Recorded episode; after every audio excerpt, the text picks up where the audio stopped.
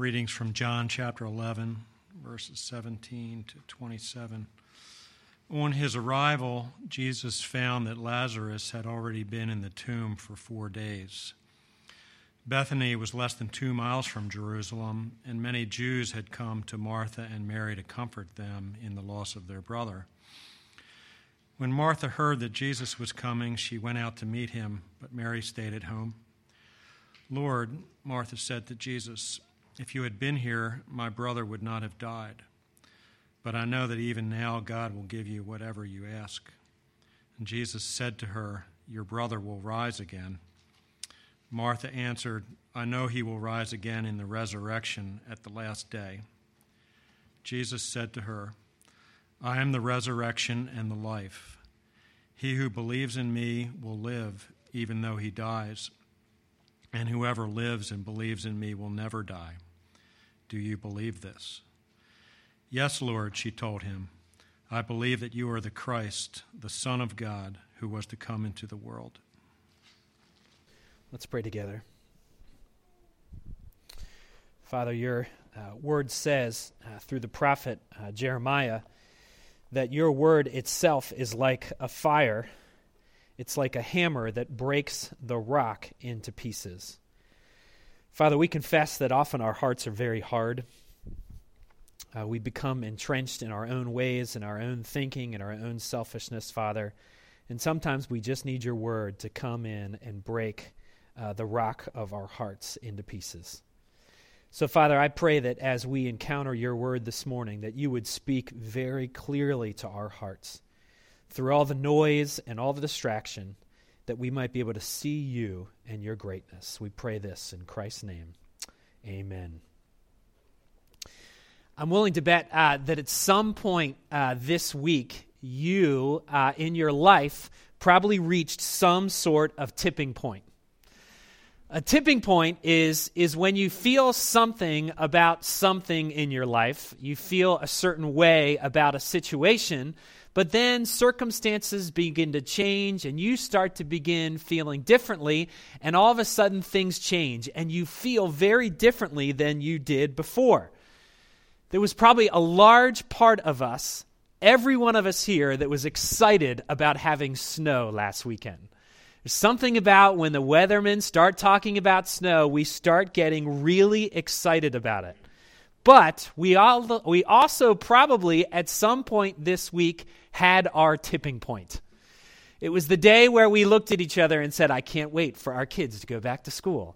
Or the day we looked at each other and said, Is there a plow that is ever going to come down to my street? Or the point where we said, Am I ever going to see grass again? We still are there. Maybe tipping point is not a, a, the right term for it. Maybe breaking point is the better term for it, as how we felt this week. Well, for the past several weeks, we've been uh, looking at the claims of Jesus Christ. We're not looking at the things that other people said about him or what historians or theologians have said throughout history. We're looking at what Jesus said about himself. And it's interesting to see the responses. Some people believed him immediately. Others had a hard time coming around. Others picked up rocks to stone him at certain points. But most people were caught somewhere in the middle. They were caught somewhere in the mystery and confusion of who Jesus was. But this morning's passage tells us about a tipping point when it comes to the life of Jesus because it was after this story, it was after this narrative that Jesus' enemies made a very important decision. They decided that Jesus must go.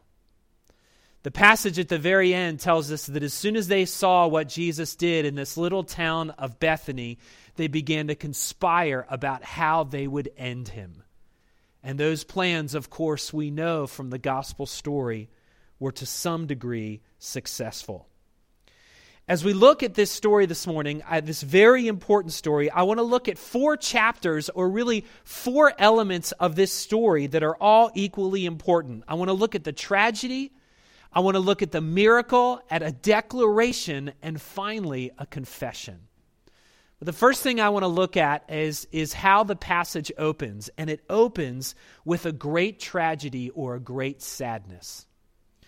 I don't know if you saw uh, on the news this morning, but there was this awful story in the news this week uh, about a little girl in Carroll County who was uh, riding on a sled. I think it was at her house, just riding down the hill at her house, and her sled took her into traffic. She was hit by a car and she was killed instantly was a tragic story on the news. I couldn't help but, but think about it this week as I took my own kids who are about the same age and, uh, and we were sledding ourselves on, on hills around our home.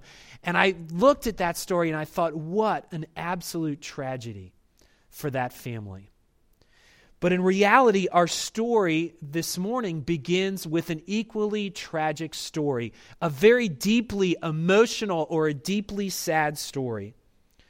The gospel tells us that, that Jesus was uniquely close to, to one particular family. It was a family with one brother and two sisters, Lazarus and Mary and Martha. We don't know why Jesus got particularly close to them, but what we do know is that he spent a considerable amount of time with them, and because of that, he became uniquely close to them and their family. And when the story opens, we learn that Lazarus, who's the brother to Mary and Martha, has taken ill. We don't know what the illness is, but we know that it was life threatening. His life was in great danger. So Mary and Martha do what they knew to do, and that is they sent for Jesus because they believed deeply that somehow Jesus would be able to help. But mysteriously, Jesus delays in going to their help and going to see his friend Lazarus. He delays so much that once he finally arrives in Bethany, Lazarus has already been dead for several days. You see, in the ancient Jewish culture, mourning was an incredibly elaborate affair, more so than, than our culture today. When someone would die, the entire town would become involved in mourning for the deceased. People would line up for days in order to uh, offer their condolences to the family that lost someone. They would even hire uh, professional mourners who would, who would be hired to come and weep and wail loudly for the deceased. It must have been an incredible job to be a professional mourner in the ancient world, but that's exactly what they had. And the mourning process was, was over a month long. It was about a month and a half long. But the climax of the mourning process was on the fourth day. And we'll see why that is. But the climax, the, the, the fever pitch of the mourning happened on the fourth day. And that was the day that Jesus arrived in Bethany says in verse 33 when Jesus saw her, when he saw Mary weeping, and the Jews who had come with her also weeping, he was deeply moved in his spirit and greatly troubled. And he said, Where have you laid him? They said to him, Lord, come and see. Jesus wept. So the Jews said, See how he loved him. And then later in the narrative, it says again, Then Jesus, deeply moved again, came to the tomb. You see, what John is doing here is he is repeating for effect just how much Jesus was emotionally moved and emotionally broken by this situation. He was broken by the loss of his friend. He was saddened by the pain that Mary and Martha was feeling. He was caught up in the entire scene of mourning when he arrived in this town. You see, as a man in Jesus' humanness, he felt the tragedy of pain and death just like you and I do. He demonstrates in this passage how important grief and mourning really is for not just him, but for you and I as well. We see in this passage God Himself grieving and mourning, even though He knew exactly what was going to happen just moments later in the story. We also have to think of Jesus in his, in his divinity as well because in his divinity, he must have felt angry or frustrated over the pain and destruction that is caused by the presence of sin in this world. Jesus must have been full of the complexity of emotion in a way that we couldn't possibly understand ourselves. But what's important for us to know is that Jesus knows what it feels like to experience tragedy and to experience death. But despite this tragic circumstance, the tragedy was followed, we read about it in verse 38, it was followed by a miracle. I don't know how many of you uh, have seen uh, this scene in the, the old movie. It's an old movie now called The Princess Bride. Uh, if you haven't gone and seen that movie, you got to go see it. It's a wonderful movie. It was probably made in the, the mid 90s or something like that. And I've used this illustration before. But, uh, but it's a wonderful movie. And, but what's so interesting about it is as soon as you get to the middle of the movie, the hero, I'm, not, I'm letting the cat out of the bag here, the hero suddenly dies right in the middle of the movie. And everybody looks around saying, What's going to happen now? Our hero has died in this movie. And all of his friends look around and wonder, What are we going to do now that our hero has died? So they did the thing that came to their mind. They looked for a miracle. So they take the hero to a man called Miracle Max. He's played by Billy Crystal in the movie. It's a very short part, but it's a wonderful part. And they bring the hero in, they put him on Miracle Max's table, and he and he looks at the body and he listens to it, and he looks up and he says, "I've got great news for you. Your hero is only mostly dead. He's not all dead." And take comfort because if he's only mostly dead, that means that he is slightly alive. Now, we all look at that story and we laugh about it, but it's actually not all that different than what the Jews believed concerning death in Jesus' day. You see, the Jews believed that for several days after a person would die, the spirit of that person would float just above the body, seeking to return into the body.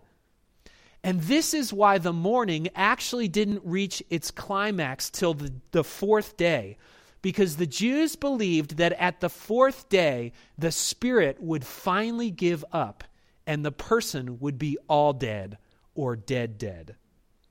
And it is no accident that Jesus chooses to raise Lazarus from the dead on the fourth day. And this is exactly what Jesus does. He stands before the tomb, he calls for Lazarus, and Lazarus comes out, and he turns this incredible scene of mourning all around him into a scene of joy and dancing and celebration. Friends, I have to be honest, this is where many people cry uncle when it comes to Jesus Christ.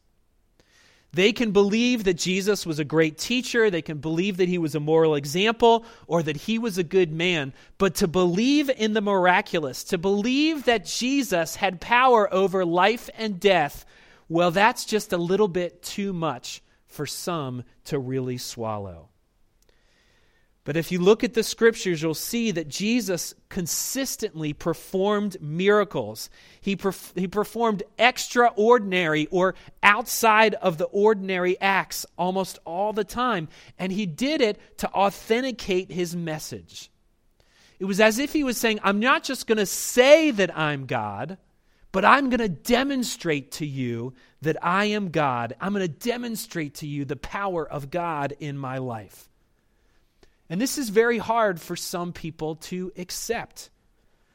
For people who often are, are dominated by their reason, this is very hard. If, if science doesn't support it, if I can't make sense of it in my mind, then I choose not to believe in it. It must just be some sort of myth that has been cooked up by Jesus' followers. They'll believe in Jesus' teaching, but not his miracles. They simply can't accept that. And in doing so, what they do is they confine God to the limits of their own rationality. But if Jesus is who he said he was, if he was God, then he was the only one who could step outside of the normal and ordinary and do something miraculous. because the scriptures tell us that God is not bound by the normal and ordinary ways of life, just like you and I are. I think we also have a hard time embracing extraordinary miracles because I think often in our culture we grow numb to the ordinary miracles that happen around us every single day. The birth of a child is an incredible miracle. The couple that stays together for a lifetime is itself a miracle. The fact that our bodies fight off disease, that they can recover from injury, uh, is an everyday miracle. I don't know how many of you drive the Beltway, but everybody talks about how many accidents there are on the Beltway. I think it's an absolute miracle that there aren't more accidents on the Beltway every single day. You see, we become numb to all these things. We become complacent to the ordinary miracles so that when something extraordinary happens, we have a really hard time believing in it. But the Gospels are littered with these sorts of stories. Jesus himself was a miracle worker. Every time he performed a miracle, it was a tangible way for him to demonstrate the very thing that he communicated. He told people who he was, and he showed them that he was God. But the story continues. Because in this story, we see another element. We see the element of declaration, or we see a declaration that comes before the miracle. And this is really the third thing that we see. Look in verse 25. The passage tells us that before Jesus arrives in Bethany, Martha, one of the sisters, runs out to meet Jesus. He runs out to intercept Jesus. And when she meets him, she is full of all sorts of confusion over who Jesus is and why he would let this happen. She was a bundle of, of both belief and unbelief all at the same time. And all this is in conjunction with a life that is full of sadness and mourning and exhaustion. And it's in this moment that Jesus says these words to her he says, I am the resurrection and the life. Whoever believes in me, though he die, yet he shall live. And everyone who lives and believes in me shall never die. You see, Jesus reminds Martha that life and death are not categories that bind him like they do the rest of humanity, like they do you and I. He tells her that even though death is the end of our physical lives, it doesn't need to be the end of our existence. He tells her that in Him, life that is eternal is offered to us. And to make his point even stronger, he says that all who believe in him will never experience death. See, what Jesus is saying here is that death, in him, death no longer becomes the end. Instead, it becomes a gateway.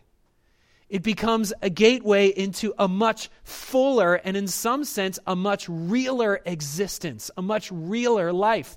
One commentator, William Barclay, said, In Christ, death doesn't become a sunset, instead, it becomes a sunrise. Another commentator said this Those who believe are given a real new identity in the present, a life which now will never die. In other words, the believer now possesses already a divinely given immortal life which will survive death and be re embodied in the final resurrection. Friends, I believe that death is one of the harshest realities that we have to experience in this world. All of us have felt the pain of losing a loved one. We've all felt the painful loss of, of watching the news and seeing people's lives cut short. We've all mourned by watching the news of another person who's been gunned down on the streets of Baltimore through uh, violence that so plagues our city.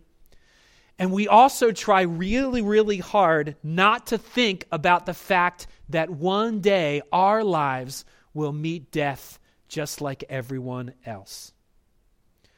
But just think about the freedom that comes from knowing that in Christ, our lives no longer have to have a period. Instead, they can have one of those dot, dot, dots. It's simply a gateway into a new living reality and one that is freed from all sin and freed from all sadness. All this is made possible by Jesus himself, who would rise from the dead because he is the resurrection and the life. I think this declaration means something personal for each one of us as we read it but I certainly think that it meant something incredibly personal for Martha in this story. I could be wrong. I should have done the research this week. I could be wrong, but I think this is the only I am statement that Jesus mentions in the Gospels, and there are seven of them. It's the only I am statement that is directed to just one person. All the other statements are to crowds or to followers who have gathered around Jesus and are listening to him. But this declaration was directed at Martha and Martha alone. And in it, we get to see her response. We get to see the last element of the story or the last chapter. We get to see her confession.